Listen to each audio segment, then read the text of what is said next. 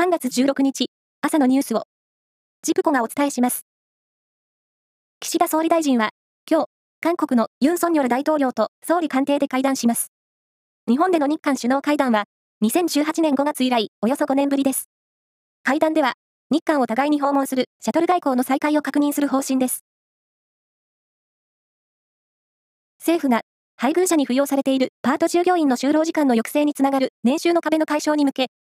企業への助成を検討していることが、関係者の話で分かりました。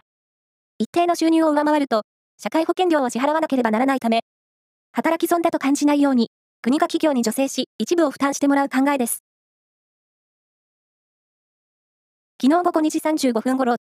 静岡県熱海市の国道135号で、トゥクトゥクが歩行者をはねたと110番がありました。熱海署によると、歩行者3人がはねられ、1人が死亡。トゥクトゥクを運転していた千葉県の男子大学生は、縁石にハンドルを取られ、びっくりして歩道に突っ込んだという趣旨の説明をしているということです。東京都練馬区の遊園地、豊島園の跡地に建設中のハリーポッターのテーマパークが、今年6月16日に開業することになりました。昨日は、作品の中に登場する魔法の世界とつながる電車のホームなどが報道陣らに公開されました。今月下旬に行われるサッカー日本代表の強化試合に向けたメンバーが発表され、イングランドプレミアリーグで活躍する三笘薫選手など26人が選ばれました。プロ野球オープン戦。中日は広島と対戦し、8対7で勝利。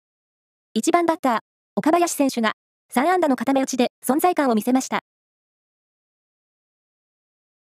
野球の WBC、ワールドベースボールクラシックで3回目の世界一を目指す1次リーグ B 組1位の日本は今日、東京ドームで行われる準々決勝で A 組2位のイタリアと対戦し、大谷選手が投打の二刀流で先発します。なお、昨日東京ドームで行われたキューバ対オーストラリアの準々決勝は、4対3でキューバが勝ち、ベスト4一番乗りを決めました。以上です。